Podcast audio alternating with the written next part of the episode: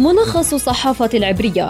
برنامج يستعرض أهم وأبرز العناوين والأخبار في الصحافة الإسرائيلية. ملخص الصحافة العبرية زبدة القيل والقال في صحافة إسرائيل.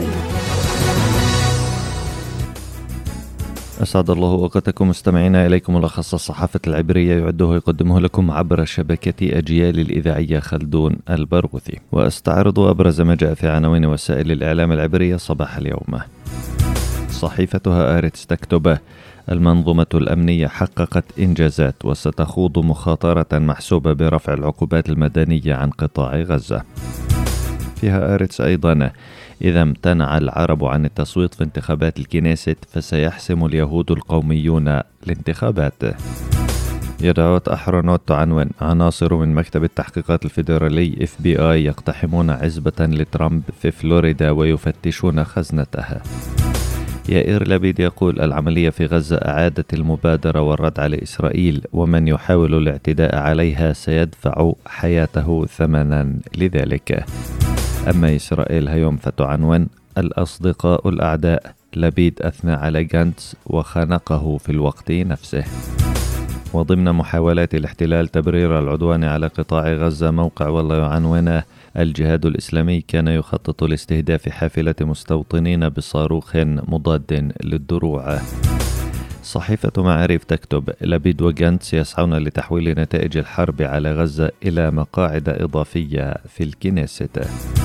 في هذا الشأن نستعرض نتائج استطلاعات القنوات العبرية بعد العدوان على غزة. هيئة البث الإسرائيلية تكتب نتنياهو يتراجع ولبيد يحسن وضعه. في القناة الثانية عشرة حالة رضا عن لبيد بعد العملية في قطاع غزة. وفي القناة الثالثة عشرة لبيد يعزز مكانته ونتنياهو يتراجع قليلا. والتغيير في توزيع مقاعد الكتل مرتبط بقرار شكيد وهندلة. أما وقد وضعت الحرب أوزارها فقد آن وقت جمع الغنائم بالنسبة لرئيس حكومة الاحتلال يائير لبيد.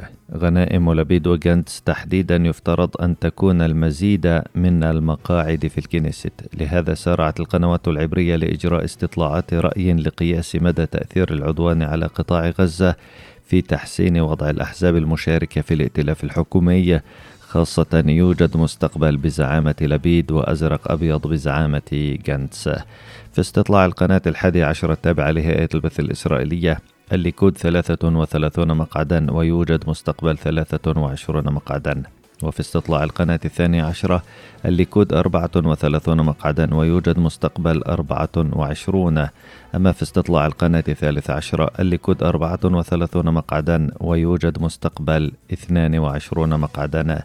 بالمجمل تراجع نتنياهو من مقعد إلى مقعدين فقط مقارنة باستطلاعات سابقة وتقدم لبيد مقعدا إلى ثلاثة مقاعد مقارنة بالاستطلاعات السابقة أيضا.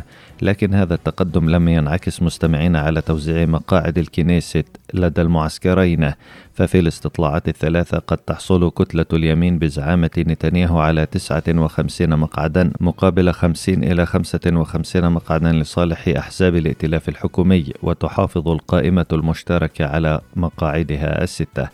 اللافت أن استطلاع القناة الثالث عشر هو الوحيد الذي يتجاوز فيه حزب أيالة شاكيد ويعز هندل نسبة الحسم وهذا الاستطلاع يمنح نتنياهو 63 مقعدا في حالة انضمامهما إلى معسكره.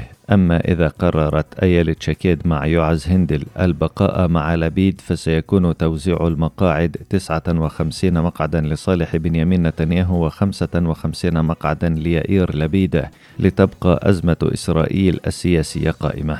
رغم خوض لبيد في الدم الفلسطيني من أجل تحسين وضعه في صندوق الانتخابات. نهاية حلقتنا من ملخص الصحافة العبرية أعدها وقدمها لكم عبر شبكة أجيال الإذاعية خلدون البرغوثي. تحياتي إلى اللقاء.